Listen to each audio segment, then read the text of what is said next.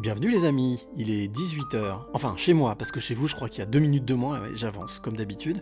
En tous les cas, je suis très content de vous retrouver pour le 70e épisode des Passeurs de Clés. Mon invitée ce soir s'appelle Camille Moon, elle est auteure, mais pas que, elle est femme, mais pas que. On va découvrir tout ça dans l'heure qui vient, un petit peu plus. 70e Passeur de Clés, c'est tout de suite, maintenant, générique. Quelles seraient les 3 clés que tu aimerais transmettre ? Alors, je vais me confier. Je me confie rarement, mais je me confie ce soir. C'est d'écouter son cœur, c'est de se poser, de respirer. Il n'y a rien de mieux que la respiration. C'est oser les choses. Oser, c'est gagner.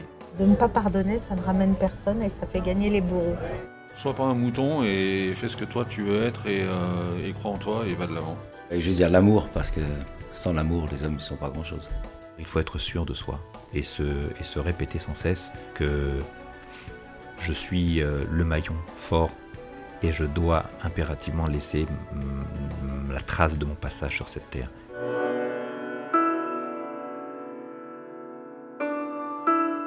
Et voilà, nous voilà de retour avec Camille qui est juste en face de moi, qui est tout sourire. J'ai fait des kilomètres pour venir ce soir, mais qu'est-ce que je regrette pas ? Je regrette jamais de toute manière. Les regrets et les remords ne font pas partie de ma vie, donc ça c'est très important. C'est que de la joie, du bonheur, de la gratitude, de l'amour, du partage, voilà. Et je t'embarque dans cette aventure. Toi qui es de l'autre côté jusqu'à 19h et des brouettes, on va voir en fonction de ce qu'on va se raconter avec Camille. Je te rappelle, toi qui es de l'autre côté, tu peux bien entendu liker, partager, tu peux aussi bien entendu... commenter, poser des questions, intervenir, je ferai du mieux que je peux pour faire le relais. Alors, on va parler de l'invitée de ce soir, elle s'appelle Camille Moon, et puis je l'ai découverte grâce à quelqu'un qui m'a parlé d'elle, voilà. C'est comme ça que ça fonctionne les amis. Relayez, si vous aussi vous avez des personnes qui vous pensez correspondent à des passeuses ou passeurs de clés, dites-le moi. Alors, Camille, elle habite en pleine campagne, voilà, quelque part dans la banlieue parisienne. Quand j'étais sur la route, je me disais, tiens, je suis sur les terres des chouans, les terres des sans-culottes, tu vois, des révoltés. Mais en tout cas, belle balade. Quand je suis arrivé, elle m'a accueilli, j'ai garé ma voiture, on est rentré, j'ai installé le matériel. Et je peux pas te dire pourquoi, mais je savais déjà que j'allais passer un très bon moment. Dès que je suis rentré, j'ai vu ce chien-là très sympa qui est là, qui... On va dire que tout est parfait. Voilà, tout est parfait, donc je suis sûr qu'on va passer un super bon moment. On est ensemble jusqu'à 19h et des brouettes, comme je te l'ai dit, pour découvrir le parcours de Camille. Donc Camille, quand je l'ai découvert, j'ai vu quelqu'un d'enjoué, quelqu'un de souriant, quelqu'un de d'accueillant, quelqu'un de... Ouais, c'est ça, d'accueillant. Totalement accueillant, comme si on se connaissait, voilà, depuis un certain temps. Et puis comme je le dis, chaque podcast, quand on regarde dans les yeux, puisque les yeux c'est la porte de l'âme, on voit quelqu'un d'hypersensible, on voit quelqu'un d'empathique, on voit quelqu'un très à l'écoute de l'autre, et on voit aussi quelqu'un qui se dit, punaise, si je pouvais changer un peu ce monde, je me gênerais pas. Donc, c'est ce qu'on va faire pendant à peu près une bonne heure, on va pas se gêner, si on peut donner des pistes, donner des clés. C'est l'objectif. À la fin, Camille nous confiera ses 3 clés. Et je suis très heureux donc d'accueillir Camille dans Les Passeurs de Clés, le podcast de Zéveillé, qui est, c'est pas rien, la 70e. Bonjour Camille. Bonjour. Avec le micro, c'est mieux. Bon, oui. Merci déjà de m'accueillir chez toi. On a déjà Laurent, Michel qui nous suivent, voilà. Comme je le dis, voilà, merci de m'accueillir chez toi. Ça n'a pas été une mince affaire et ça s'est décidé super rapidement. Ouais. Mais début de la semaine. Mais c'est ça, c'est la vie. Voilà. Tiens, Camille, oui, t'as... Pom, pom, pom, pom. Merci à Stéphanie qui nous a mis en contact. Hein. Stéphanie, on t'embrasse. Et puis, voilà, la vie, c'est ça, les amis. C'est rien d'autre. Quand on peut, il faut faire, il ne faut pas attendre, ne pas réfléchir. Ne réfléchissez plus. Oubliez votre mental. Je vous assure, vous vivrez très très bien. Vous vivrez même mieux. Donc oui, merci de ton accueil. On va passer... une heure ensemble à échanger sur ton parcours de vie, sur qui tu es, sur ce que tu as vécu, sur comment tu l'as vécu, pourquoi aujourd'hui tu en es là où tu en es aujourd'hui. Mais avant même de commencer, j'ai pour habitude de demander à mon invité de décrire le plus précisément possible le lieu dans lequel nous nous trouvons, tout simplement parce que comme nous sommes en radio, oui les amis, je le répète, vous avez une lumière en face de vous, c'est normal, nous sommes en radio, donc vous n'aurez aucune image, sauf cette magnifique lanterne dans la nuit, hein, voilà, une lanterne qui va vous guider pendant plus d'une heure. Donc oui, c'est de décrire le mieux possible l'endroit dans lequel nous sommes pour que celles et ceux qui nous écoutent s'immergent avec nous. Voilà. Ah bah on est dans ma bulle, Voilà. Donc moi je vis dans une maison avec des grands murs en pierre au milieu, comme tu l'as dit, de la forêt. On est dans la pièce où je travaille. On est dans la pièce où je passe peut-être 12 heures par jour, donc c'est mon endroit serein, c'est ma bulle de lune, comme je l'appelle. Donc il y a des murs en lambris, et puis comme tu peux voir, il y a des tableaux qui sont mes divagations mentales quand j'ai besoin de... Divagation mentale, c'est-à-dire ? Voilà. C'est-à-dire que la créativité étant de la folie domestiquée, je pense que parfois... Oh, c'est joli ça ! Il faut savoir évacuer. Moi, je suis quelqu'un qui a besoin d'évacuer les émotions. Donc, tu peux me le redire, ça ? La créativité de la folie domestiquée, c'est une de mes phrases préférées. Il y a une... je ne sais pas si tu as entendu parler de ça, il y a une médecin, il y a peut-être une vingtaine ou une trentaine d'années, qui est allée faire une expérience sur l'art dans un établissement de soins avec des personnes atteintes de pathologie mentale, et qui a coupé leur traitement pendant 24 heures, leur camisole chimique, et qui leur a donné des toiles, des pinceaux, des couleurs, dans le but de les laisser un peu évacuer ce qu'ils avaient, puisque cette créativité, c'est aussi leur folie, c'est notre folie à tous. Bien sûr. Ils ont peint, ça a été exposé, avec des gens au milieu de toiles, de gens parfaitement normaux. Les seules toiles vendues ont été celles des personnes... issus de l'établissement de soins. Alors, la question qu'on peut se poser, c'est qui est normal, qui n'est pas normal. Exactement. Et puis, qu'est-ce que la créativité ? Moi, c'est quelque chose que j'adore. Qu'est-ce que la normalité, hein, ça, ouais, non, il n'y a pas de normalité, c'est chiant. Bah voilà, justement, qu'est-ce que la normalité ? Donc, à partir du moment où on veut quelque chose de normal, c'est qu'on met dans une case. Non, c'est ça. Donc voilà. Il y a aussi une très belle phrase, et je fais un petit clin d'œil à quelqu'un que j'adore, qui est vraiment magnifique, qui s'appelle Grégoire Lacroix. J'étais tombé sur un de ses aphorismes, et c'est toute la rencontre avec lui ensuite est liée à cet aphorisme qui est « On n'enferme pas un rêve même s'il est fou ». C'est magnifique, j'adore ça. Mais si t'as d'autres phrases comme ça, moi je prends. Hein, et puis je pense que nos amis... j'en ai quelques-unes, t'inquiète. Alors Laurent nous dit, l'art n'a aucune limite. Vous êtes lumière. Merci Laurent. L'art n'a aucune limite. Merci Laurent. Alors, la deuxième chose que j'ai pour habitude de dire... Oui, donc la pièce où on se trouve, par contre, oui, pardon, on va bien finir. Donc des tableaux, il y a un tableau avec une plume juste en face de moi. La plume et la lune, de toute façon, ce que tu vas retrouver partout. De la plume à la lune. Mon nom d'auteur, voilà. Le petit canapé pour quand je reçois les gens en atelier, puisque je m'occupe de gens ici, sur les suivis qu'on fait avec l'écriture. Je te parlerai plus tard. Donc tu reçois chez toi ? Je reçois à la maison. J'ai pas de cabinet, c'est trop médicalisé pour moi. C'est trop conventionnel. Alors, la deuxième chose que j'ai pour habitude de demander à mon invité, c'est si on a l'habitude des présentations ronflantes, journalistiques, des animateurs. Moi je dis qui mieux que toi peut parler de toi. Ouais. En 2-3 phrases, si tu devais te présenter. Camille Moon, qui es-tu ? Je suis une éternelle enfant et une plume sacrément rêveuse. Je pense que ça va être les 2-3 phrases. Okay. Après, j'ai eu tendance pendant longtemps à me décrire comme une espèce de warrior des émotions. J'ai enlevé le côté warrior parce que le combat, ça ne m'intéresse plus. Mmh. Donc maintenant, je suis juste un petit bout d'étoile qui essaie de se balader, quoi. Quand tu dis que le combat ne t'intéresse plus, c'est que tu as assimilé le fait que le combat ne faisait plus partie de ta vie, ou parce que tu ne veux pas du combat ? J'ai assimilé que combattre les choses, combattre la vie, parce que quand t'arrives des choses comme il m'est arrivé dans ma vie, tu prends souvent les choses comme un combat, tu penses qu'il faut absolument t'en sortir et puis combattre. La question c'est pourquoi. Et comme j'arrivais pas à répondre à cette question, je me suis dit en fait je me bats pourquoi, si ce n'est pas pour juste moi.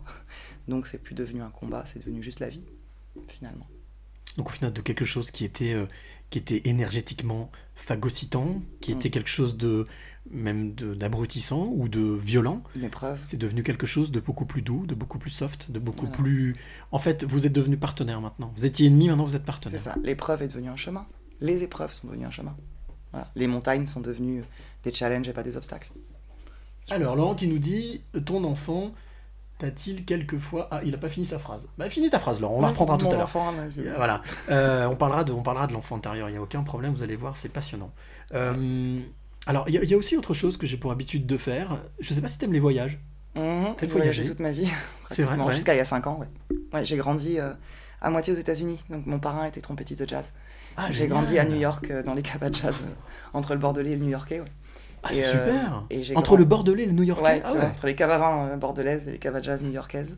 Et j'ai grandi avec un groupe de musique très connu à l'époque, qui tournait beaucoup, donc j'ai beaucoup voyagé avec eux. Ouais.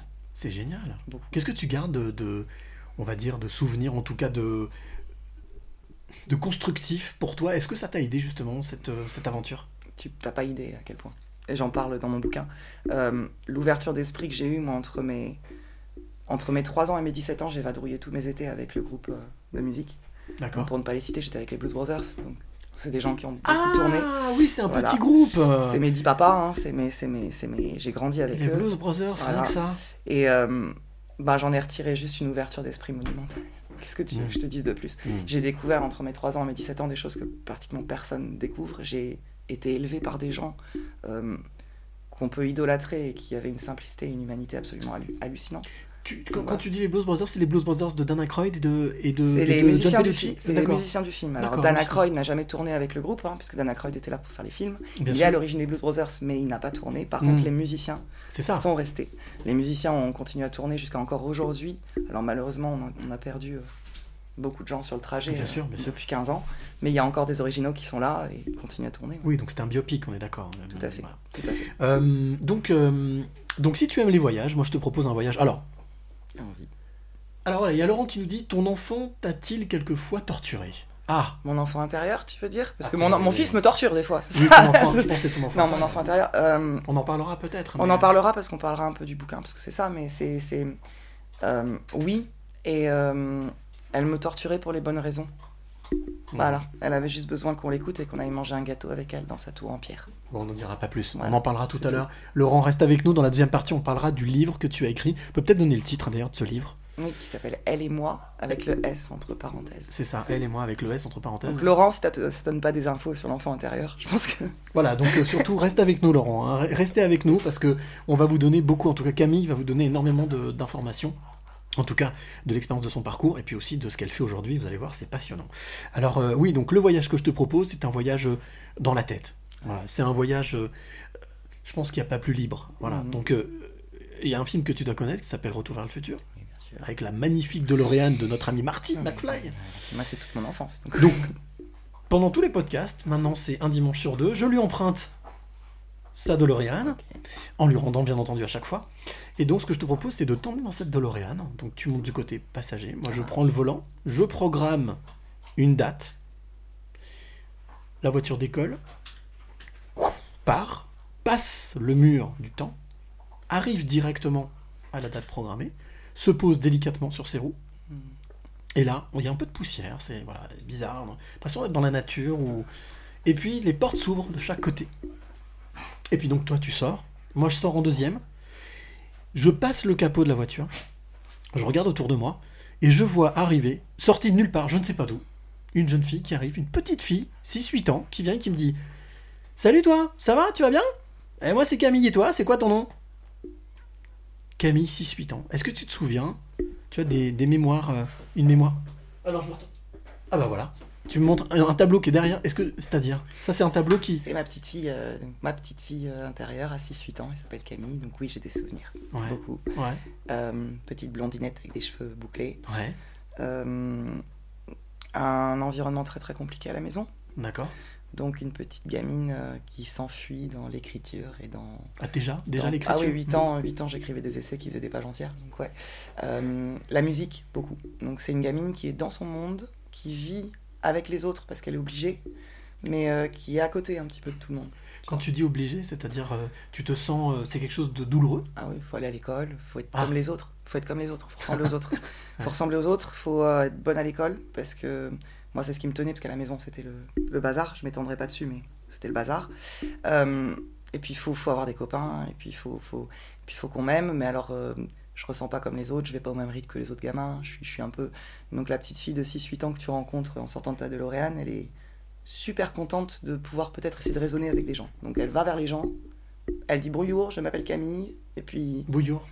95% du temps, elle a pas le miroir qu'elle attend. Ça fit voilà. Pas, ça fit pas. Voilà, elle a pas le miroir qu'elle attend. Ah oui, bah... Attends, tu dis ça. Hop, alors j'ai le toutou qui me fait un câlin, qui me fait les chades. Voilà, Rita qui vient. Non mais non, ça peut être ça là. Donc oui, donc 6-8 ans, l'école, donc du coup c'est un calvaire pour toi. Enfin c'est compliqué, c'est dur. Alors j'aime apprendre. Je suis une curieuse de nature, donc l'école j'aime ça parce que j'aime apprendre, j'aime les mots, j'aime le français, j'aime la lecture, donc je suis une bonne élève, je suis une super bonne élève, ce qui me vaut aussi des moqueries à l'école, parce que du coup j'étais première de ma classe, j'avais des lunettes, voilà. T'étais l'intellectuelle de service. Complètement, d'accord. Et en plus un peu différente, et en plus je passais mes étés en tournée, donc tout le monde me prenait pour une menteuse quand je revenais, que je disais que j'étais avec les Blues Brothers sur scène, enfin... Arrête un peu. Voilà, les profs, les élèves, tout le monde, donc la petite Camille, elle est quand même déjà vachement à part, et vachement dans son monde. Est-ce que ça t'a valu des vraies remontrances, ou des choses comme certains enfants ont pu vivre, même des groupes d'enfants qui peuvent se liguer, qui se moquent de toi.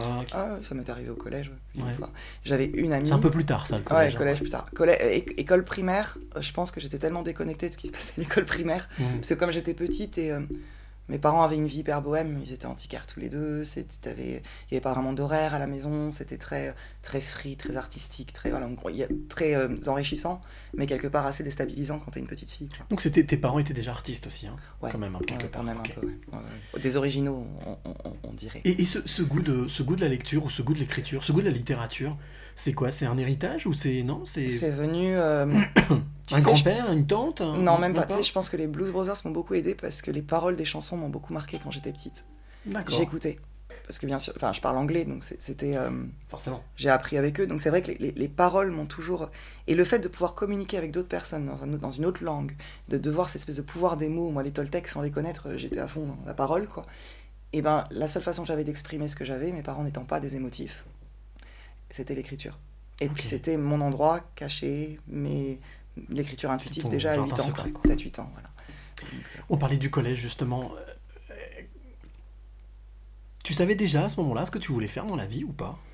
Ou c'était flou ? Alors oui, je savais, j'en avais une idée. Bon, la vie, à mon adolescence, ça fait que j'ai pas du tout fait ce que je voulais. Mmh. Mais moi, au collège, j'étais inscrite au lycée français de New York et je devais faire une section théâtre. Au lycée, je voulais faire de la comédie. Je voulais écrire des pièces de théâtre, je voulais faire de la comédie, je voulais aller jouer les émotions que les gens... avait du mal à ressentir. Déjà quand j'étais petite, c'est ce que je voulais faire. Et pourquoi est-ce que ça s'est pas fait au final ? Ça s'est pas fait parce que j'avais un papa malade pour qui je suis restée. Ok, d'accord. Okay. Donc j'ai décidé de pas partir. Ça c'est le côté empathe, le côté hypersensible. À 15 ans, mon papa était malade et du coup j'ai annulé mon voyage. Je suis restée avec lui. Bon, ce qui a été, je pense maintenant, une grosse erreur, mais dans mes valeurs à moi et dans ce que j'étais, c'était lui avant moi. Enfin, tu vois, c'était... je comprends. Ouais. Mais alors du coup, si t'es pas parti, si t'as pas fait de théâtre ici, qu'est-ce que tu as fait ? J'ai fait un parcours lambda. J'ai fait un lycée général. J'ai eu un bac littéraire avec mention très bien parce que je me faisais chier en cours. Donc bon, fallait bien, voilà. J'ai eu un accident de voiture très grave juste après mon bac. D'accord. Je voulais être criminel. Je voulais être commissaire de criminel. Je voulais travailler à la BAC après. D'accord. Alors, il faut expliquer pourquoi, parce que on a tous des déclics, on passe du théâtre à je vais être commissaire de bac, c'est quand même super bizarre. Ouais, ouais. Mon papa était violent, et quand j'avais 16 ans, mon père a tué quelqu'un. D'accord, ok. J'ai eu un rejet de l'injustice, de la mort, pas possible à 16 piges, en me disant je vais tous les enfermer, ces faunards, pardon, et je vais faire ça, et je vais attraper tous les gens comme mon père, et je vais les mettre en prison, et voilà, parce qu'il n'y a plus... Donc tu vois, j'ai eu cette espèce de... Donc t'as quand même eu cette force en toi de dire du mauvais, du médiocre, j'en fais du sublime, de cette violence que j'ai vécue, je vais en faire quelque chose de propre. Mais j'ai témoigné contre mon père à charge parce que je voulais qu'il soit soigné et qu'il soit mis en prison. Ah oui. Je l'ai pas fait par vengeance ou quoi, je l'ai fait parce qu'il fallait l'arrêter, parce qu'il fallait pas qu'il fasse plus de mal. Donc moi j'ai toujours été dans cette démarche-là, si tu veux. Et puis je me plante à 17 ans et demi sur une route au Pays Basque, et j'ai la colonne vertébrale fracturée en deux, je perds un rein, je perds la moitié de mon estomac, je passe un an à l'hôpital dans un lit, donc la BAC, les commissaires et tout, on oublie. Ah bon ? Ah bah oui, plus les conditions physiques du tout pour pouvoir rentrer là-dedans, même si j'étais sportive.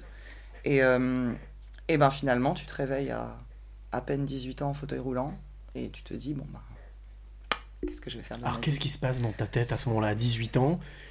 T'es dans une voiture, mais pas celle que tu voudrais, un fauteuil roulant ? Pour le coup, non. Je me dis, il me faut un backup, il me faut quelque chose. D'accord. Moi, j'ai une mère qui a fait scientifique, qui a fait médecine, qui était très aussi sur le... Il faut quand même que tu aies un boulot, il faut quand même que tu sois carré, il faut quand même que tu... Donc bah, je suis rentrée à la fac en langue, parce que j'étais trilingue. D'accord. Et j'ai fait un doc de langue sans aller à la fac, de chez moi. Moi, j'y allais très peu, j'avais des amis qui m'aidaient et tout. J'ai passé mon doc de langue. Puis quand j'ai recommencé à marcher, que j'allais bien, et que j'ai repris du poids, parce que tu sors d'un an d'hôpital, bon bah forcément, je faisais 32 kilos, moi. Qu'est-ce qui t'a... Ma question va être idiote, mais je la pose. Vas-y. Il paraît qu'il n'y a pas de questions idiotes, il n'y a que des bonnes réponses. Qu'est-ce qui t'a où est-ce que tu as trouvé la force pour eux, parce que je suppose que tu es des médecins qui ont dû te dire « Ah, vous n'allez pas marcher, ça va être compliqué. » Voilà. Je sais pas. Non, j'ai refusé. Je le sentais pas. En fait, je crois que même, tu vois, j'y repense. Juste aujourd'hui, j'ai jamais repensé à ça. Hein. Mais il y a une résilience et une force quand on m'a dit vous marcherez pas. Le médecin, alors je l'ai insulté parce que t'as mal, donc t'es pas sympa. Et puis c'était non, moi je m'arrachais les perfs la nuit, je me levais. Hein. Je ne voulais pas. Je refusais de me retrouver. Moi je disais à ma mère, je veux manger une côte de bœuf, je veux boire du champagne, je veux aller faire du surf. Je veux marcher, quoi. Donc, et je sais pas si on parle de la force de ton âme, de ton mental, de ta volonté, de peu importe quand t'es vraiment cassé sur le papier.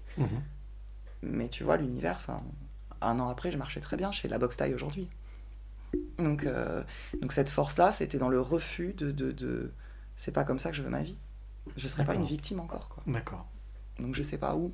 Et quand je suis revenue, de me dire maintenant je suis là, je vais pas rester victime de ce que j'ai vécu, donc il faut que je rebondisse. Moi, je suis une balle rebondissante, hein, je rebondis partout, tout le temps. Donc, il fallait que je rebondisse. Donc, je suis devenue, j'ai fait du mannequinat après. Tu vois, ça, ah oui ouais, j'ai dévié, puis j'ai travaillé dans l'événementiel, puis j'ai travaillé dans une agence d'hôtesse d'accueil, en événementiel, de chauffeur, de personnel. Puis j'ai fait ça pendant 15 ans après. J'ai été dans une agence. Mais alors, comment est-ce que tu as... Parce que c'est très décousu, en fait, mais j'ai la sensation que c'est comme ça. Ouais. Tu es comme ça. C'est le parcours pour se trouver, je pense. Enfin, moi, j'ai pas ma structure déjà de base quand j'étais petite, elle a pas été bonne entre guillemets, si tu veux, elle a pas été cadrée. On m'a pas dit qui j'étais, on m'a pas dit où aller, on m'a pas donné d'orientation. Moi, quand j'étais petite, ma mère, elle était super free. J'ai même pas eu de religion attitrée, j'ai pas eu de. On m'a donné des choix. Et j'ai été baignée avec des gens. Je reparle des musiciens, mais qui eux vivaient d'une passion, rencontraient plein de gens, donc. J'ai toujours été orientée vers plein de choses en me disant bah, j'irai vers là où mon appel me dit d'aller, en fait, quelque part. Et comme j'ai toujours aimé m'occuper des gens, j'ai toujours été hyper créa, j'ai toujours été à trouver des solutions à tout, parce que c'est mon caractère. Bah, l'événementiel découlait, si tu veux, c'était la facilité. De se dire je vais aller organiser des événements, je vais mettre des jolies filles, je vais régler tout ça. Ça m'a permis, moi, de me reconstruire après tout ce qui m'était arrivé. C'est 15 ans de coma de l'âme, un peu, si tu veux, c'est-à-dire... Ah, c'est joli, ça, coma de l'âme. C'est en fait un endormissement, ton âme s'était endormie. Complet dans le brouillard. Et du coup, elle s'est réveillée quand ? Elle s'est réveillée il y a 5 ans, 5-6 ans, à peu près. Et le déclic ? C'est une rencontre ? Non, le déclic, c'est le décès de mon parrain, qui était musicien. D'accord. Justement. Qui était le seul homme de ma vie qui pouvait s'apparenter à un papa, hein, donc qui était la seule personne que je pense vraiment j'ai aimée. C'était ta référence ? Ah, c'était mon pilier, tu vois. Et j'avais jamais perdu personne, en plus, comme ça, auquel je tenais vraiment beaucoup, à part mon chat. Tu vois. Donc, parce que mon père n'était pas une perte, en soi, dans ce qu'il m'a fait.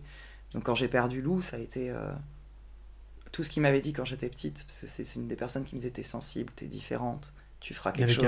Il avait capté ton âme, il avait capté qui tu étais. Il m'avait dit t'es complètement différente de tout ce que... Il avait croisé des gens, tu vois, dans sa vie. Est-ce que tu as la sensation que lui aussi, il t'avait reconnu parce que tu étais comme lui ? Oui, je pense qu'on était dans le plus haut de la sensibilité avec cet homme-là, mais vraiment. Et le déclic s'est fait là. Je suis partie aux États-Unis, j'ai passé du temps là-bas avec les amis, je suis revenue, et peut-être que 6 mois après, je divorçais. Parce que tu t'étais mariée, hein, entre-temps. J'étais mariée... J'étais mariée avec quelqu'un d'adorable, mais qui n'était juste pas pour moi. Et en fait, je m'étais mariée. Tu sais, t'as pas de père, tu perds tes repères. Tu sors d'un accident de voiture, t'as juste besoin d'avoir un pilier qui te permette un roseau auquel t'accrocher, quoi. C'est ce qui s'est passé. Malheureusement, cet homme-là, c'est ce que ça a été. Voilà. C'est que ça a été mon roseau, il m'a permis de me reconstruire, mais... Oui, mais au final, il a joué son rôle. Voilà, mais c'était pas, tu vois, le pauvre. Quand je suis partie, je sais que il était mal, si tu veux. Donc j'ai pris mon fils sous le bras, je suis partie en région parisienne, j'étais à Bordeaux. Et là, ça a commencé de me dire, je suis toute seule. J'ai plus personne à part mon fils, mais mon fils, je l'élève comme je le veux. Donc maintenant, qu'est-ce que moi, je veux faire ? Ça m'a pris 5 ans. 5 ans. Voilà. De qui je suis, où je vais, dans quelle étagère, ce genre de choses. Oh, oui, c'est parce que je vois que le câble tape un peu sur le... Regarde, ça fait du bruit. Oh. Bah écoute, voilà. Ça doit être bon, on va voir. Voilà. Avec tout ce parcours que tu viens de raconter, non mais c'est très très riche, c'est très dense. J'ai l'impression que c'est aussi dense que ce que tu as dans ta tête en fait. Ça semble décousu, mais ça ne l'est pas. Il y a un vrai lien qui est le fait de ne jamais rien abandonner. Peut-être que je me trompe, mais j'ai la sensation que depuis que tu es né, en fait, c'est je lâche rien. Ouais, et puis au sens propre, au sens figuré, hein, j'ai lâché des personnes, ne serait-ce que mettre fin à une relation à ce genre d'amis où t'es pas bien, ou quand il faut lâcher quelque chose, quand il faut finir quelque chose, quand il faut... Je lâche pas. Il y a Laurent qui nous demande « Et Camille chante-t-elle ?» C'est une bonne question. Camille a chanté. D'accord. Mais Camille ne chante plus parce que Camille n'aime pas être sur le devant de la scène. Camille fait des lectures. D'accord. J'utilise ma voix en lecture. Bien sûr. Parce que oui. Alors, il y a pas mal de réactions. Il y a Laurent qui nous dit hypersensibilité. C'est mieux le son. Oui, il y a eu des petits problèmes de son. A priori, le son est meilleur. Stéphanie qui nous dit coucou sur le 11e. Coucou Stéphanie. Voilà. Stéphanie qui dit coucou. Au final, de tout ce parcours que tu viens de me décrire, qu'est-ce que tu gardes ? Alors, tout, je pense, mais s'il y a peut-être une chose que tu devais garder. Que la vie vaut le coup d'être vécue malgré les monstres et les citrons qu'on a sur le chemin. Ça, il y a un grand qui l'a dit, hein. Gainsbourg. La vie vaut d'être vécue. La vie vaut, voilà. C'est ça, la vie vaut. Je peux pas te dire le nombre de fois où je me suis dit que c'était pas la peine de continuer, et où finalement j'avais cette petite voix dans la tête qui me disait non mais arrête, t'as plein de trucs devant toi qui t'attendent encore. Ça a été répétitif, ça a été à chaque fois ça, cette petite voix qui te rattrape, ouais. Qui te dit non attends. Ouais, elle est là. Ouais, non, ouais. Non, elle est là depuis depuis que j'ai 15 ans. Enfin, cette petite fille, ce que j'explique dans cette petite fille intérieure, moi je l'ai figée avant les problèmes.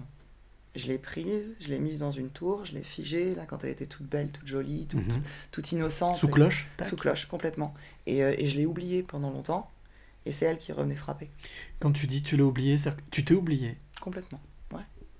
Je me suis oubliée parce que j'avais un père qui avait besoin, il y avait toujours quelqu'un qui avait besoin de moi. Tu sais, l'espèce de syndrome du sauveur, de je vais sauver les autres parce que je veux pas qu'ils fassent de mal aux autres. Oui, à chaque fois on en parle, c'est le fameux triangle de Karpman, ouais. Ouais, c'est ça. Dont il faut sortir. Tout à fait. Agressé, agresseur, sauveur. Tout à fait. Aujourd'hui, au final... Ah bah je vais bien.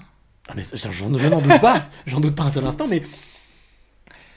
Est-ce que cette... Alors, une fois de plus, encore une question qui peut paraître idiote, mais est-ce que cette petite fille intérieure et Camille, aujourd'hui, sont totalement alignées ?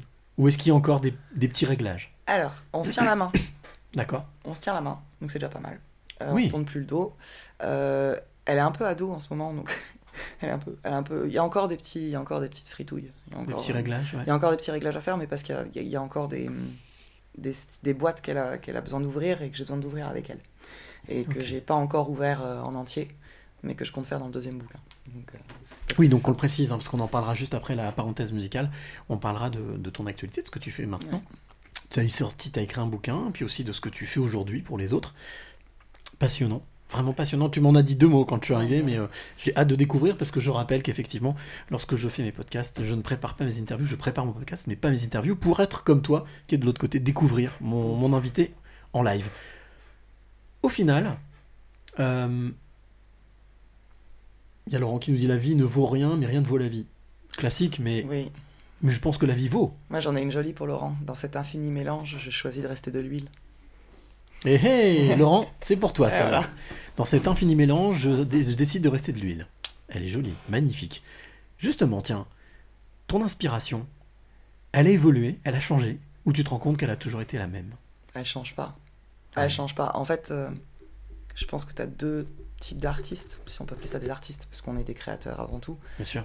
Tu as ceux qui ont besoin d'être stimulés par l'extérieur pour créer, qui ont besoin d'utiliser leur sens pour créer, et tu as ceux qui vont puiser à l'intérieur. Donc la plupart des artistes qui prennent de l'extérieur et qui vont utiliser leur sens, utilisent leur sens pour communiquer avec l'intérieur et créer. Moi, j'ai pas besoin de stimulation extérieure. Ça a toujours été... D'accord. Ça vient de là. Dans ce que tu dis, ça voudrait dire qu'il y a 2 types d'artistes ? Il y a l'artiste, l'artiste, la créativité, on l'a dit, c'est une folie contrôlée. Il y a 2 types d'inspiration. T'as 2 types d'inspiration. T'as des artistes qui vont reproduire le monde tel qu'ils le voient et tel qu'ils le perçoivent avec leurs 5 sens, d'accord, qui ont une certaine sensibilité qui est plus pragmatique qu'à travers les 5 sens, mais qui leur enlève pas la créativité, d'accord, si tu veux. Et t'as des artistes qui, eux, ne vont pas avoir besoin de stimulation extérieure. T'as des gens qui ont un monde intérieur, et moi c'est ce que je crois profondément, t'as des gens qui ont un monde intérieur qui est tellement riche que c'est pas le monde extérieur qui les inspire. Au final, pourquoi est-ce qu'on s'emmerde à aller voir le monde extérieur en premier, alors que déjà le monde intérieur... Si à l'intérieur de toi, tu peux imaginer déjà plein de choses, et tu peux transmettre. Il y a des gens qui pourront pas transmettre avec leur monde intérieur, qui vont avoir besoin de ça. Mais t'en as d'autres qui... Moi, j'ai pas besoin du monde extérieur. Pour écrire, hein, j'ai besoin des gens quand même, un peu. Ça, c'est la base. Un peu. Oui, surtout en ce moment, c'est important de le répéter. Hein. En ce moment, on a besoin de tout le monde quand même. Oui. On a besoin les uns des autres. Oui. Même si on fait croire que c'est pas vrai. On a besoin de notre humanité. Exactement. Les uns des autres, tu vois, moi je mets une modération et tu me le permets. Mais bien sûr, non, mais on est là pour discuter justement, oui, c'est intéressant. Aujourd'hui, on a besoin de notre humanité avant tout. On n'a pas besoin d'être des morceaux de chair qui font semblant de se tenir la main. Oui. On a besoin d'être vraiment liés. Ah, c'est dans ce sens-là que je le disais. C'est ça le problème, tu vois. Et moi, je trouve d'être connecté. Voilà, parce que je trouve qu'on dit oui, on est là, on a besoin de tous ensemble, on va tous gueuler ensemble, on va tous révolter. Non, parce qu'en fait, sur les 100 personnes que tu vas avoir, t'en as peut-être 90 qui seront pas connectées à ce qu'ils vont dire. Oui, mais au final, tu vois, ça rejoint ce que tu disais tout à l'heure. Ça sert à rien d'être en guerre. Non. La meilleure manière d'avancer, c'est d'être aligné et de le faire dans la paix. De passer des clés, de planter des graines. On appellera ça comme on veut, si tu veux. Mais l'important pour moi, c'est de se lier en tant qu'humain et de se rendre compte que, je sais pas, est-ce qu'on est juste là pour aller faire nos courses à Carrefour et puis gagner un salaire et puis regarder des séries Netflix, ou est-ce qu'on est là pour autre chose ? À un moment donné, c'est... Tu vois, je pense que l'humanité, elle a vachement évolué, on a fait un super parcours, on est encore dans ce parcours d'évolution, mais on va où ? Où est-ce qu'on veut aller surtout ? C'est ça ? Où est-ce qu'on a envie d'aller ensemble ? On suit qui ? On va où ? Et tu vois, c'est... Dans quelle étagère, encore une fois ? Bah écoute, en tout cas, moi ce que je te propose, c'est de faire... Ça fait déjà une demi-heure qu'on discute. Ouais, on va faire une pause, les gens ils vont se dire... Non, mais c'était prévu de toute manière. Hein. Ça s'appelle la parenthèse musicale. Alors justement, c'est que du bonheur. Il y a Laurent qui nous dit quel bonheur cette émission. Bah écoute, Laurent, ouvre bien tes oreilles. Il a dit aussi, il y a une petite phrase qu'il a dite aussi que je trouve magique. Vous êtes beau en voix. Oh bah, c'est magnifique, c'est magnifique, merci. Eh bien, je vais te renvoyer la même, Laurent, et toi, tous qui vous êtes en train d'écouter ce podcast. La parenthèse musicale, ça me fait énormément plaisir de reparler de cet artiste qui a été un vrai coup de foudre en 2021. Il s'appelle Christophe Kazem. J'avais déjà diffusé un titre de lui qui s'appelle Jérusalem, qui est juste, mais une bombe. Et là, c'est... un deuxième titre extrait de son album qui s'appelle Je suis. Le titre s'appelle Mon Grand. Alors, tends bien l'oreille, toi qui es de l'autre côté, et toi Camille, écoutez bien les paroles, ça devrait vous parler, ou en tout cas ça devrait vous titiller quelque chose. Et puis on se retrouve juste après, si tu es d'accord, bien entendu. Bah écoute. Ouais, allez, c'est parti, il s'appelle Christophe Kazem, extrait de son album Je suis, ça s'appelle Mon Grand. Je vois le beau dans le lait, je vois ta peau se défaire au creux des vagues regrets, je vois ton ciel dans l'enfer, je vois le silence danser sur ton cœur accroché, je vois ton make-up écouler sur mes rêves brisés, je vois parfois l'invisible qui me donne le sourire, je ne suis plus prévisible, je claque des doigts et me dis une balle au milieu des fleurs, me voilà bien rassuré, j'attends que mon être meure, mais il m'a bien rayonné. T'as toujours pas compris que rien ne se finit, petit. À toi de voir autrement l'éternel recommencement. Mon grand, t'as toujours pas compris que rien ne se finit, petit. À toi de voir autrement l'éternel recommencement.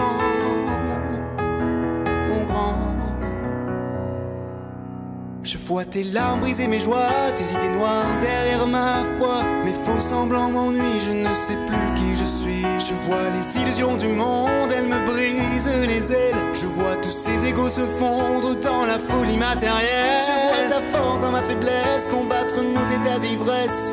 Encore un dernier verre d'alcool, plus tu bois, plus je deviens folle. Je pensais connaître tout, oui ce tout infini. Il m'a pris par le cou et m'a jeté dans mon lit. Je dois pourtant me lever, faire l'être heureux d'exister, oublier le passé qui ne passera plus jamais. T'as toujours pas compris que rien ne se finit, petit. À toi de voir autrement l'éternel recommencement. Pas compris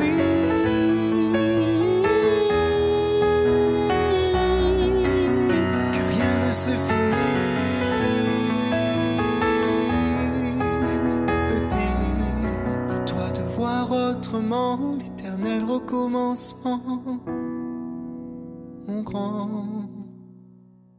Et voilà, il s'appelle Christophe Kazem, c'est juste un bonbon sucré, c'est magnifique. L'album s'appelle Je suis, je t'encourage à aller écouter, hein. Tu peux aller sur Deezer, Spotify, écouter son album. L'album s'appelle Je suis, il vient de sortir. Son premier titre, l'un des premiers titres que j'ai diffusé il y a déjà quelques semaines, quelques mois, c'est Jérusalem. Là, c'est Mon Grand.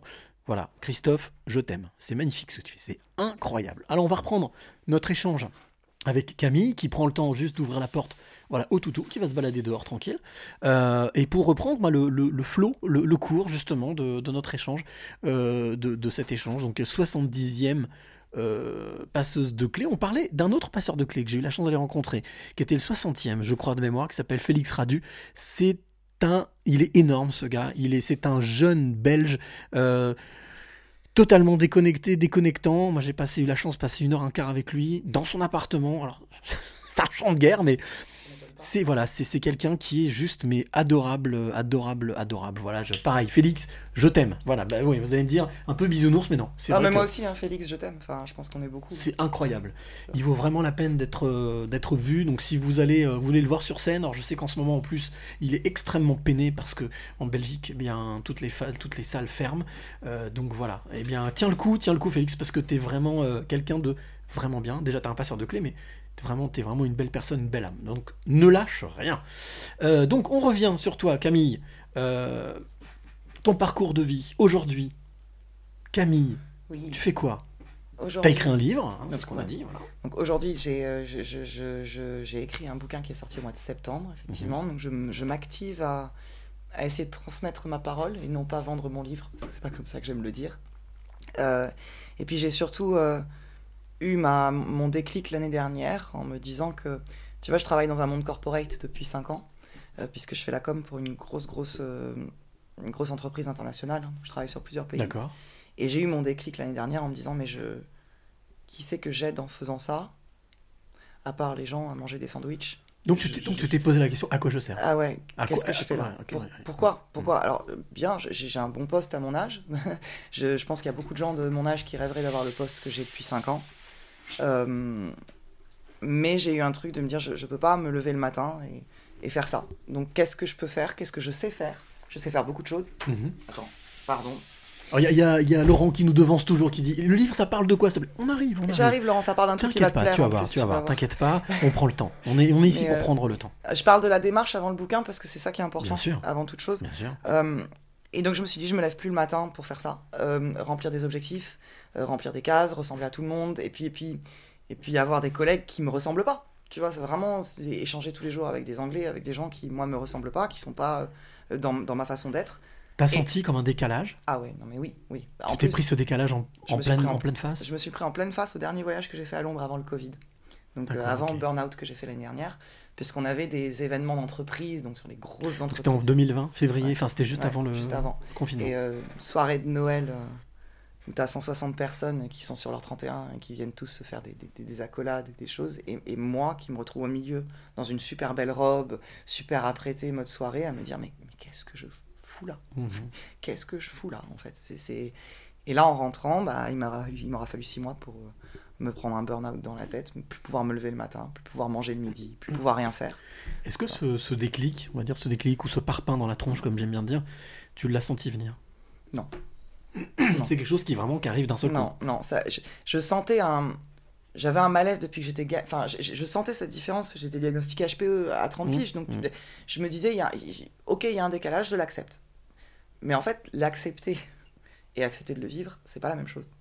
C'est-à-dire que tu l'acceptes en toi, tu te dis bon bah ok super, je suis pas comme les autres, c'est pas grave, moi je suis bien dans ce que je suis, je me connais. Mais alors après accepter tous les jours de te lever et de faire un truc qui va vraiment à l'encontre de ce que tu es, y a des gens qui peuvent le faire, moi je peux pas. Ce que tu veux dire c'est que l'identifier c'est bien, mais le vivre c'est autre chose. Le vivre pleinement. Et puis refuser le moule c'est une chose aussi quoi. Donc moi ça m'a pris en pleine tête et je me suis dit bon bah je vais aider les gens. Alors comment je peux aider les gens ? Qu'est-ce que je peux faire ? Qu'est-ce que je sais faire ? Je parle 3 langues, super, ça va pas m'amener très loin. Et puis dans le parcours de l'écriture de mon bouquin, j'ai rencontré une dame dont je te parlais tout à l'heure, qui a peut-être la citer d'ailleurs, on l'a saluée. Hein. Voilà, qui a les éditions Fil de Soi, qui s'appelle Michèle Schitter, qui est ma marraine, la bonne fée, hein, je l'appelle comme ça, qui a été mon ange gardien, c'est-à-dire que c'est quelqu'un qui m'a mis sur la voie de tu es en pleine transformation, c'est bien, t'as écrit ton bouquin, mais tu vas faire autre chose. Il y a autre chose. Et elle m'a ouvert un petit peu sur le « arrête d'avoir peur ». Est-ce qu'on peut dire que c'est la voix qui t'a mis sur la tienne ? Ouais.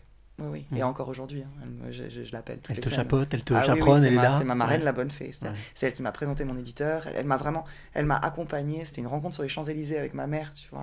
Complètement, enfin, il y a plein de symboliques dans cette histoire avec Fil de Soi qui sont complètement dingues. Et du coup, elle m'a dit, tu sais écrire. Et elle m'a dit un truc. Elle m'a dit, ta plume est reliée à ton cœur. Mmh. Elle m'a dit, t'écris, c'est comme si, hop, pouf, t'avais un prolongement de ton cœur. Et en fait, quand t'écrivais, les gens, ils prenaient ce qui est le plus beau, comme ça, tu vois. Et elle me dit, mais pourquoi ? Et en fait, dans ma tête, je me suis dit, mais pourquoi je n'utilise pas cette plume-là pour transmettre aux gens des façons d'aller mieux ? Comme moi, je suis allé mieux. Donc, de faire de ton expérience une véritable transmission. Voilà, vraiment, il y a plein de médecins qui font ça, alors je ne suis pas médecin. Y a plein de gens qui se disent, bah moi j'ai fait ça, alors je vais l'utiliser pour les autres. Bah, je me suis dit, mais pourquoi pas moi, en fait ? C'est-à-dire que même si c'est complètement atypique, parce que personne n'a jamais fait ça... je me suis formé, ça fait 1 an que je me forme sur des trucs un peu plus précis, sur le MBTI, sur l'énéagramme, sur des trucs de coaching, vraiment de psychologie, pour avoir quand même des bases sympas. Je lis depuis que je suis petite Carl Jung, tous les essais de psychologie, tout ce qu'il peut y avoir à lire. Donc, voilà, je suis quand même vachement aware de tout ça.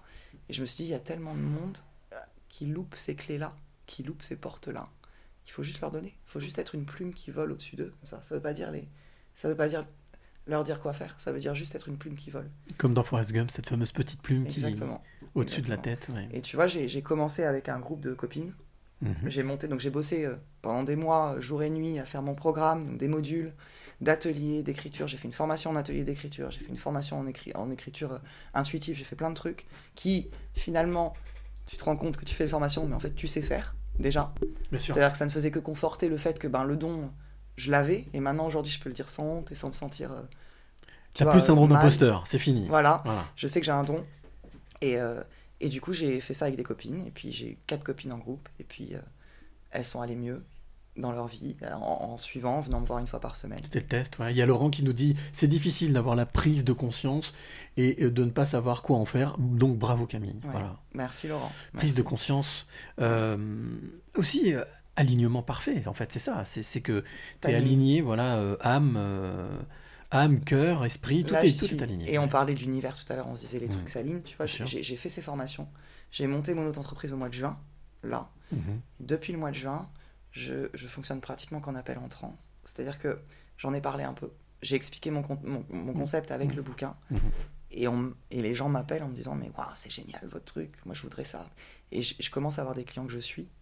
Donc là, j'ai coaché quelqu'un pendant 5 mois, un homme que j'ai suivi de 55 ans. Et avec des résultats. Avec un changement radical et avec des résultats, avec des remerciements, avec des gens qui sont contents et qui changent de vie. Quoi. C'est quoi le plus flagrant là-dedans ? Le plus bel outil que tu puisses utiliser, c'est l'amour, la compassion, l'écoute, le partage ? Le partage. Parce que je pense que quand tu veux soigner quelqu'un ou quand tu veux aider quelqu'un, tu peux pas que prendre ce qu'il te donne, il faut aussi donner ce que toi tu as à donner. Et ça veut dire aussi tes expériences, et ça veut dire aussi tes erreurs, et ça veut dire aussi des choses qui sont pas forcément super à dire, mais finalement en partageant avec ces gens-là ce que toi t'as à partager, eux.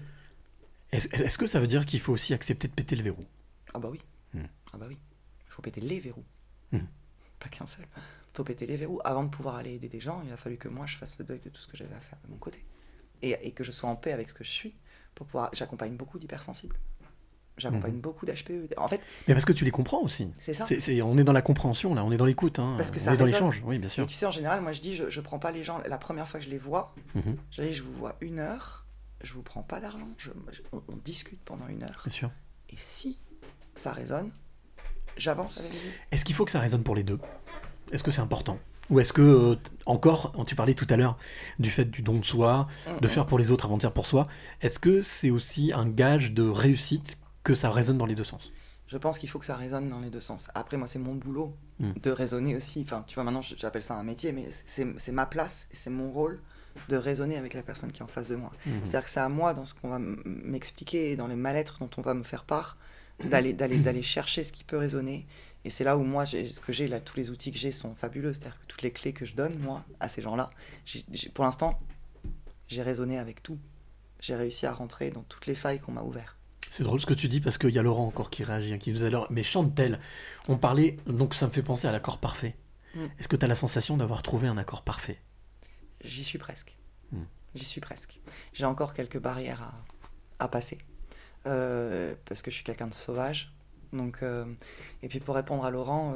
Alors le livre, on parlait de Laurent qui demandait le livre, ça parle de quoi ouais. Donc, le livre part du principe que... Ben, on parle de cet enfant intérieur dont Laurent parlait justement, puisque moi je pars du principe qu'on a tous ce gamin intérieur, et je travaille beaucoup dessus aussi dans mes ateliers.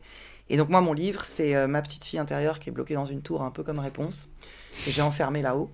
Donc elle vit dans une chambre avec un lit à baldaquin, une super moquette rose, et puis elle mange des gâteaux en me regardant vivre ma vie. Et dans ce bouquin, en fait, c'est comme une série Netflix de 20 épisodes, et c'est des petits épisodes de vie qui sont partagés entre elle et moi. Et c'est autobiographique, donc c'est que des histoires vraies. Ça veut dire que c'est classé par thématique ? Comment tu... Des épisodes de vie, c'est-à-dire c'est pas chronologique hein. Non, alors non, ça l'est pas. Par contre, c'est un parcours. C'est un fil, d'accord. C'est un parcours. Donc chaque petite anecdote arrive à point nommé et correspond à une étape. Voilà. Une étape importante de ta vie à chaque fois ? Oui. Une étape d'avancement dans cette quête de l'enfant intérieur, justement, jusqu'à la fin où tu le trouves et où tu te dis, mais en fait, cette petite muse que j'ai... Parce que moi, c'est ma petite muse intérieure. Je dis que c'est à elle que j'ai donné... le pouvoir d'écrire. J'ai écrit ce bouquin au moment... T'as été le prolongement, t'as été la plume de cette petite fille. Et d'accord. Donc je la laisse prendre le contrôle. Et moi c'est comme ça que je le vois, et c'est comme ça que je le vis. C'est-à-dire qu'elle tape dans ma tête. Elle tape à la porte, là, ou sur les murs, elle me dit ça suffit, laisse-moi faire, je prends. Elle prend le contrôle et elle écrit. Ce qu'on appelle aussi l'écriture automatique. Exactement.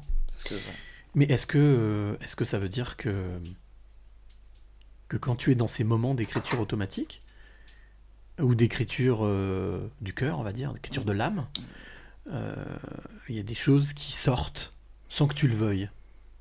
Ça, je sors ce que je veux sortir, parce que alors j'ai fait ce travail qui me permet maintenant d'être consciente de ce que j'ai besoin de sortir. Donc j'ai un espèce de... Je peux pas mettre de mots dessus, mais il y a une espèce de sensation de... J'ai cette émotion-là qui est là, il faut qu'elle sorte. Donc ça peut être en peinture, en écriture, mais il faut qu'elle sorte. Les mots que je vais mettre sur le papier... Je relis après, je me dis c'est moi qui écris ça. Voilà, et en général, et tu vois tous les retours que j'ai sur ma page quand je poste ces textes, c'est que les gens me disent waouh, mais c'est vachement bien dit en fait. C'est toujours très imagé. C'est exactement ce que je pensais. C'est exactement ça. C'est exactement ça. Et j'ai fait un texte sur l'hypersensibilité là cette semaine, et j'ai quelqu'un qui m'a écrit en me disant mais merci en fait. Merci. Donc et c'est pour ça je pense qu'il faut lui laisser sa place à cette petite muse. Donc le bouquin c'est ça. Est-ce que tu as la sensation que, au final, on parlait tout à l'heure de cette fameuse soirée où tu étais, où les gens étaient là, paraissaient en fait, c'est du paraître, on est vraiment dans quelque chose de superficiel. Au final, c'est tout bêtement, c'est pas un alignement avec qui tu es, c'est-à-dire tu es tout simplement, tu vis et tu es toi. C'est ça. D'ailleurs, le titre de ton livre. C'est ça. Et tu vois, ce monde de paraître avec le mannequinat, l'événementiel, les hôtesses, les talons hauts, les chignons, les tailleurs, les castings de jolies filles où il faut montrer les dents et tout. Je l'ai bu jusqu'à la lie, quoi, ce truc.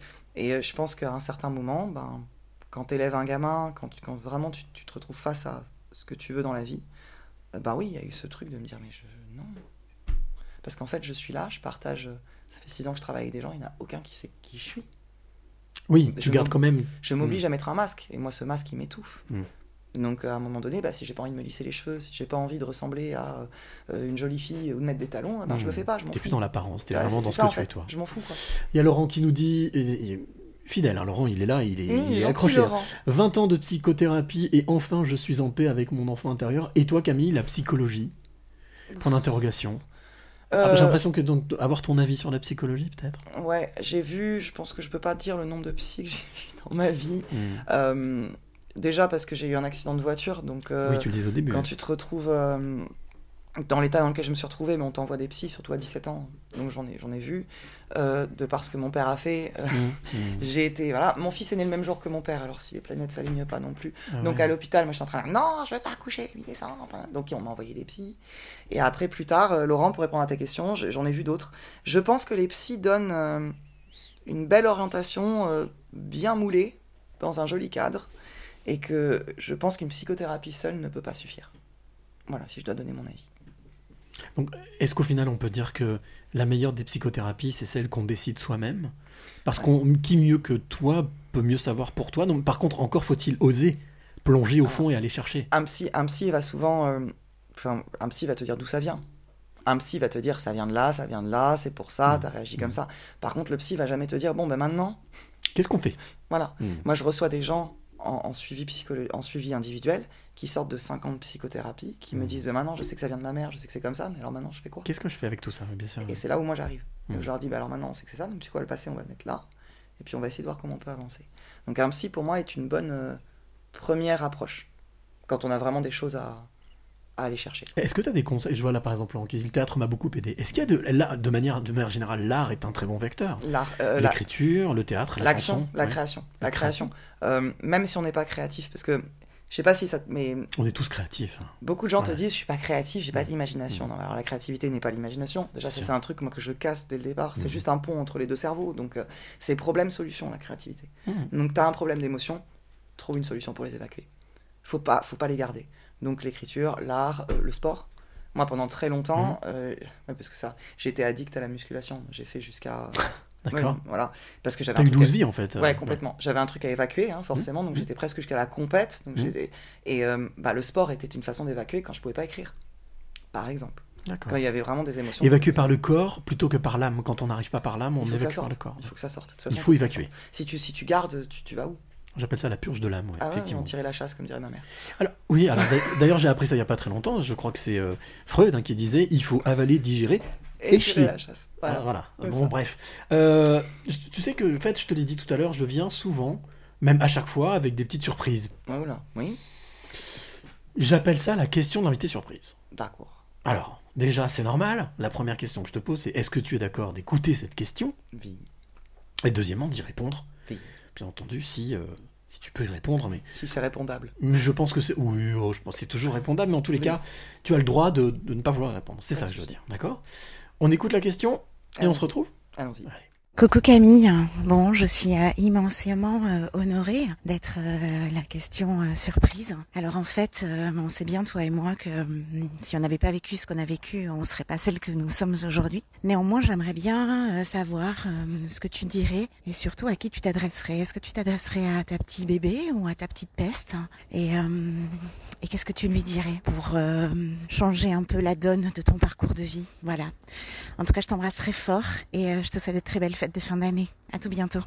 Voilà, c'était Stéphanie dont on parlait tout à l'heure. Stéphanie Desbonnets qui nous a mis en contact. Oui. Stéphanie, on t'embrasse. Voilà. Oui, Stéphanie, gros bisous. Même si on se connaît pas. Donc, donc, pour cette question, qu'est-ce que tu dirais ? Et à qui ? Pour réaligner. Alors bon, ma petite bébé de toute façon, parce que c'est elle et moi, donc à moi, je pense indirectement, dans un miroir, que c'est pas grave et qu'il reste beaucoup de belles choses à faire. Voilà, Stéphanie, t'as ta réponse. C'est pas grave et il reste plein de belles choses à faire. Et ça, c'est vrai pour toi, pour tout le monde, pour tous ceux qui nous écoutent aussi. La vie est belle. La vie est magnifique, donc ne perdez pas de temps sur les choses qui n'en valent pas la peine. J'ai aussi pour habitude de poser quelques questions à mon invité. J'ai appelé ça les T'es plutôt. Oui. Est-ce que t'es d'accord pour répondre à ce petit questionnaire, pour savoir un petit peu... Ah non, pas chef, surtout pas. Surtout pas. Sous-chef, mais pas chef. Oui, sous-chef. Alors, voilà, donc le petit questionnaire T'es plutôt. Et là, forcément, le but du jeu, c'est de répondre, si possible, sans trop réfléchir. C'est le jeu. T'es plutôt café ou thé ? Café. T'es plutôt sucré ou salé ? Salé. C'est rapide. T'es plutôt matin ou soir ? Matin. Matin. T'es plutôt... Matin, parce que soir, non, c'est... Quoi ? Parce qu'il fait noir ? Parce qu'il fait nuit ? Parce que non, parce que j'ai plus d'activité le matin. La nuit, je suis dans la lune. Faudrait me demander. D'accord. Je regarde les étoiles. D'accord. Bah, c'est bien, remarque aussi. T'es plutôt bonjour ou au revoir ? Bonjour. T'es plutôt famille ou ami ? Ah oui, il y en a une ou deux qui sont un peu costauds, ouais. Amille. Amille, oui, ou famille. D'accord, ok, on l'a déjà fait, mais... Allez, je prends. T'es plutôt s'il te plaît ou merci ? Merci. Tu es plutôt mental ou cœur ? Cœur. Tu es plutôt mélancolie ou bonheur ? Mélancolie, quand même. Ouais, c'est important. T'as l'air surpris. Non. c'est important pour toi ? Ouais, la mélancolie pour moi est une forme d'inspiration. Source d'inspiration, mais aussi une source de remise en question qui est indéniable. D'accord. Est-ce que tu penses que c'est quelque chose qui sera ad vitam aeternam, cette mélancolie, ou est-ce que tu peux basculer dans le bonheur ? Ça fait partie de moi, parce que tu peux être mélancolique et être heureux. Oui, tout à fait. Ça fait partie de moi. T'es plutôt ciné ou canapé ? Canapé. T'es plutôt restaurant ou pique-nique ? Restaurant. D'accord, non mais... pas de problème, servez la dose. T'es plutôt amour ou amitié ? Amour. Ok. Tu es plutôt ombre ou lumière ? Elle n'est pas facile, celle-là aussi, j'avoue, mais bon. Ombre, un petit peu quand même. Ombre, parce que j'y trouve ma lumière. C'est... Oui, non, mais je comprends très bien. Moi, je vois tout à fait. Et dernière question, tu es plutôt cadenas ou clé ? Clé. Clé ? Ouais. Eh bien, ça tombe bien. Je suis un peu venu pour ça. Bah oui. Donc, ça enquille sur la question que je suis venu te poser. Laurent qui dit « Je me sens moins seul. Merci Camille. » C'est un couteau suisse, cette Camille. Ben non, Laurent, il est actif. Il est hyper actif. Merci, en tout cas, de ton écoute et ta fidélité, Laurent. Donc oui. Et oui, je suis venu pour ça, quand même. Camille, Camille, quelles sont les 3 clés que tu aimerais transmettre ou donner à celle ou celui qui t'écoute maintenant ? Elles sont liées, elles ouvrent une porte qui est derrière. Tu sais, c'est des clés qui... En cascade, ouais. Voilà, en cascade. Ma première est le lutin intérieur. L'enfant intérieur, pour moi, est la clé de l'adulte. Donc, c'est la première. Donc, prendre conscience de cet enfant intérieur et le choyer. L'écouter et être surtout le parent qu'on aurait aimé qu'il ait. D'accord. Voilà, ça, c'est ma première clé, parce que c'est comme ça que... La deuxième, c'est... Donc, une fois que tu as ouvert cette porte, il y a une autre porte devant toi. Une autre porte devant toi, c'est les émotions. D'accord. Tu les acceptes. Il faut les accepter. Ça veut dire que même les mauvaises, il faut les accepter. Je pense qu'on n'avance pas tant qu'on n'arrive pas à savoir pourquoi on ressent du bien ou du mauvais et qu'on ne culpabilise pas de ressentir les mauvaises. Donc, justement, les émotions, mais comment est-ce qu'on fait pour les accepter ? Il y a tout un process. Si tu passes la première porte, si tu reconnectes avec ton enfant intérieur, ça se fait. Tes émotions t'arrivent. Tu peux. C'est tout un parcours, mais il faut absolument. C'est une deuxième clé. Je pense qu'il faut absolument être conscient de ses émotions. Voilà. Et les bonnes comme les mauvaises. Je suis en colère. Pourquoi je suis en colère ? Je lui en veux. Pourquoi ? Est-ce qu'au final, parce que ça rejoint quelque chose dont on parlait juste avant de faire ce podcast. Est-ce qu'il faut vraiment mentaliser tout ça ? Ou est-ce que le plus compliqué, justement, le plus ardu, y compris dans les émotions, parce que généralement les émotions, on parlait de peur, tout à l'heure, de peur, de quoi. Ouais. Est-ce qu'au final, ta clé des émotions, ce serait pas de les vivre sans réfléchir, accepter ? Je pense qu'il... Alors, les vivre, oui. Quand t'es hypersensible, et en l'occurrence pour moi, quand t'es HPE, tu sais ce que c'est, je pense que si t'as pas un minimum de contrôle, moi je sors pas de chez moi.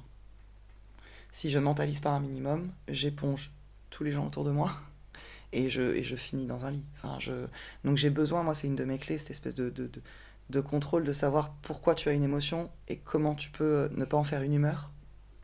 Je trouve que c'est important. D'accord. Moi, donc, dans mon développement, accueillir l'émotion mais ne pas en faire une humeur. Ouais, c'est ça. Surtout quand tu es hypersensible. Voilà. Surtout quand tu vis par ton cerveau droit et quand tu vis par tes émotions, quoi. Tu peux pas... Je les ai laissés trop me submerger dans ma vie, ça m'a empêché d'avancer. Bien sûr. Plus d'une fois. Donc ça, c'est la deuxième porte. Donc savoir dire non, oui. Voilà. Et la troisième. Et donc tu arrives à la troisième porte. Donc l'enfant intérieur, les émotions, et là... Voilà. La différence. Accepter la différence. Accepter qu'on soit... Accepter sa différence. Qu'on soit pas comme les autres. D'accord. Parce que personne n'est comme les autres. Et tout le monde essaye d'être pareil. Bien sûr. Et moi, ça m'énerve. Mon parrain disait un truc, alors on la retrouve sur Internet un petit peu, cette phrase, il disait à force de vouloir entrer dans le moule, on ressemble à une tarte. Oui. Voilà, accepter sa différence. Voilà. Et tu sais, c'est pas un rejet de la société qu'il faut faire, mais c'est juste accepter le fait que l'image qu'on a envie de donner de ce que tu dois être, ce soit pas forcément là où tu vas. Et élever son gamin comme ça, peut-être aussi. La diversité fait la richesse. Voilà. La différence fait la vie. Et l'uniformisation fait mourir. En tout cas, c'est pas forcément une bonne gage. C'est débattable, non, voilà. Ouais. On se ressemble pas. On se ressemble sans se ressembler. On est tous quand même différents, quoi. Oui, donc autant pourquoi vouloir cultiver, être uniformisé alors que il vaut mieux cultiver sa différence. Ouais. Moi, on m'a beaucoup dit, tu me disais à l'école comment ça se passait, on me disait souvent, t'es bizarre. Ah, elle est bizarre. Quand j'ai rencontré mon ex-mari, j'ai un de ses amis qui m'ont dit « Toi, je t'aime pas, t'es ni un garçon ni une fille, t'es trop bizarre, je t'aime pas. Tu vois. Ah. Je te comprends pas parce que je t'aime pas. » Il n'arrivait pas de cerner. Et en fait, toute ma vie, jusqu'à mes 30 piges, je me suis dit « Mais ça me déprimait. » Enfin, c'était un vrai poids de se dire « Mais les gens, ils me comprennent pas, jamais je trouverai quelqu'un qui me... » Et au final, en faisant ce parcours et en découvrant qui je suis, en faisant tout ce travail, je me suis dit « Non, mais en fait, je vais dire un gros mot, mais fuck, quoi, c'est pas grave. C'est pas grave, je suis comme je suis. » Lâcher prise, en fait. C'est un peu ça. Être ce qu'on est, ouais. Accepter d'être ce qu'on est et l'assumer jusqu'au bout. L'assumer et le donner au monde. Savoir le donner. Je travaille beaucoup l'impact et l'influence. Et influencer et impacter avec sa différence. Je pense que c'est ça qui est important. Sans forcément vouloir convaincre, c'est ça aussi, non, la clé, c'est ça. Incarner, en fait, simplement. Construire un pont. Parler de Forrest Gump, hein. Un bon exemple. Incarner, faire les choses parce qu'on a envie de les faire. Exactement. Sans se poser la question, mais en tout cas aller jusqu'au bout de ce que l'on a envie de faire et de ce qu'on a envie d'être. Et ne pas aller chercher les autres, tu vois, tu construis un pont, tu laisses l'opportunité. Moi j'ai eu un truc où je voulais tellement être accepté, et ça quand on est différent, on le fait tous, on fait tous la connerie. On veut tellement être accepté qu'on va aller vers les autres à outrance. On va essayer de rentrer à outrance dans le truc, d'aller vers eux, d'être comme eux, d'avoir les mêmes sujets. D'accepter même des choses qu'on n'a pas envie. Exactement, d'aimer, de dire qu'on aime des choses qu'on aime. Et en fait non, enfin, à partir du moment où on comprend que c'est pas comme ça que ça fonctionne, je pense que... qu'on peut amener aux autres, notre différence. Bon, écoute, on s'achemine petit à petit, tranquillement, vers la fin de ce podcast, que je trouve magique, moi je kiffe. Laurent kiffe aussi, en direct d'Angoulême. Merci Camille, merci Cyril, mais on n'est pas encore parti, hein. Angoulême, ça me fait penser, Laurent, je te fais une petite... ma mère est née à Barbezieux. Mais c'est pas loin d'Angoulême, donc. C'est juste à côté d'Angoulême, voilà. Les Charentais représentent. Il n'y a pas de hasard, voilà. Et en plus, Laurent, il nous accompagne jusqu'au bout, là. La seule chose que je t'ai demandé de préparer, quand on a échangé rapidement, c'est de réfléchir à une héroïne ou un héros. Alors, si possible, quand je dis héroïne ou héros, c'est-à-dire quelqu'un, une femme ou un homme qui, ces dernières semaines, ces derniers mois, t'a bouleversé, ou alors tu m'as dit, pourquoi pas, effectivement, un héros ou une héroïne, même qui n'existe pas. Alors là, je te laisse la parole de savoir quel est le héros ou la héroïne que tu as envie de mettre en avant. J'ai cherché du réel. J'ai cherché. Je prendrais pas quelqu'un de réel, je te l'avais dit. D'accord. Tu as vu le film Le Cinquième Élément ? Oui, Lilou. Oh, le même... Ah bah dis donc, oui, effectivement, ouais, donc, tu en tatouage sur ton avant-bras. Mon héroïne, pour moi, depuis 1998, c'est... Le Cinquième Élément. C'est Lilou. Parce que c'est, pour moi, l'image de la combinaison parfaite. Elle est parfaite, mais entre la combativité, les émotions, l'humanité. Un équilibre parfait. Pour moi, c'est s'il devait y avoir une présidente du monde, ce serait Lilou Dallas. C'est joli, Lilou Dallas. Bah oui, parce qu'après, forcément, elle s'est mariée. Hein. Multipass, c'est ça. Voilà. Donc c'est mon héroïne. Et malheureusement, dans la vraie vie, je n'en trouve pas qui me... J'ai du mal à m'identifier à des exemples, des choses comme ça. Oui, ça aurait pu être quelqu'un que tu as croisé ou quelqu'un qui a fait quelque chose de formidable dans la vie et qui t'a... Voilà. Mais on reste sur Lilou, monsieur. Moi, ça me va bien. Bah, écoute, en tout cas, merci. Merci pour ce moment. Il y a une dernière question que je vais te poser avant qu'on se quitte. Mais en tous les cas, je voulais déjà te remercier. Comme l'a dit Laurent, en finale, le plomb de la lanterne dans la nuit n'était pas si mauvais que ça. Voilà, tu nous as amené ta lanterne. Tu as amené ta lanterne à celles et ceux qui t'ont écouté, qui pourront te réécouter, parce que je rappelle que ce podcast sera, comme son nom l'indique, podcasté. Donc vous pourrez l'écouter, tu pourras l'écouter et le partager, toi qui es de l'autre côté. Mais la dernière question que j'ai envie de te poser, qui est devenue une récurrente aussi, c'est si tu devais, alors là dans ton bureau justement, sur ton mur derrière, graver une citation en lettres d'or, qui soit vraiment, soit un mantra, soit ta citation de vie, tu choisirais quoi ? Si t'en as une en tête. Je te l'ai dit tout à l'heure, la créativité, c'est de la folie domestiquée. La créativité, c'est de la folie domestiquée. Je la kiffe, celle-là, je vais la garder. Elle est magnifique. Je voulais me la faire tatouer, même, tu vois, donc c'est pour moi, c'est... Ouais. La créativité, c'est de la folie domestiquée. C'est de toi ? Non, c'est un truc que j'ai trouvé en anglais sur un blog. Alors là-bas, c'est une phrase en anglais, donc que j'ai traduit, mais ouais. La créativité, c'est de la folie domestiquée. Les amis, gardez, elle est vraiment bonne, celle-là. Ouais, magnifique. Je pense qu'Albert Einstein aurait dit, c'est super, bravo, magnifique. Eh bien écoute, merci beaucoup en tout cas pour ce moment passé avec toi. Merci à vous de m'avoir reçu. Merci à tout le monde de nous avoir accompagnés. Puis surtout, merci de ce moment magique, comme toutes les semaines. Oh, toutes les 2 semaines maintenant, parce que c'est plus toutes les semaines, mais en tous les cas, merci de m'avoir accueilli chez toi. Merci de ce partage. Merci d'avoir osé. Ça fait partie, je pense aussi, du combat. On va dire, non, pas du combat, justement, on n'est pas dans le combat, mais ça fait partie du process, je pense, d'oser, avoir l'audace. Alors vous qui nous écoutez, osez. N'écoutez pas ce qu'on vous raconte, avancez, osez et croyez en vous, c'est très important. Merci Camille encore de ton accueil. Nous les amis, on va se retrouver le 9 janvier. Le 9 janvier, je serai en direct de Bordeaux. Je vais à Bordeaux justement, tu vois. Je vais à Bordeaux rencontrer encore une passeuse, ce sera la 71e. Et puis bien entendu d'ici là, toi qui es de l'autre côté, tu peux aller découvrir ou redécouvrir tous les podcasts, maintenant bientôt les 70, plus les quotidiennes que j'avais faites entre décembre et juin qui s'appellent Un jour une clé. Autant dire que si tu n'as pas encore écouté un seul, tu as presque 200 quotidiennes à écouter, plus là maintenant 70, 69. Donc n'hésite pas, ça se passe sur cyrilichon.com ou ça se passe aussi sur Deezer, Spotify, iTunes, Google Podcast. Bien entendu, c'est totalement gratuit. puisque c'est comme ça que j'imagine mon métier, donc je suis là pour écouter, transmettre et voilà, et partager. Et puis bien entendu, donc passe de belles fêtes de fin d'année, bonne fête de fin d'année à tout le monde. Profitez bien de cette fin 2021 avec une année 2022 qui, je le souhaite, voilà, j'y mets toute mon énergie, j'espère apportera de très très très belles choses, mais vous savez quoi ? J'en suis sûr. Voilà, donc on se quitte sur ces vœux de bonne année. Merci encore Camille. On se retrouve nous donc dans 15 jours, le 9 janvier à Bordeaux. Mais comme j'ai pour habitude de dire, bien entendu, d'ici là, n'oublie jamais de dire. Merci. Le plus beau mot du vocabulaire est chaque fois qu'on remercie la vie pour tous les trésors qu'elle nous donne, on attire des choses positives et on attire ce que l'on pense et ce que l'on aime.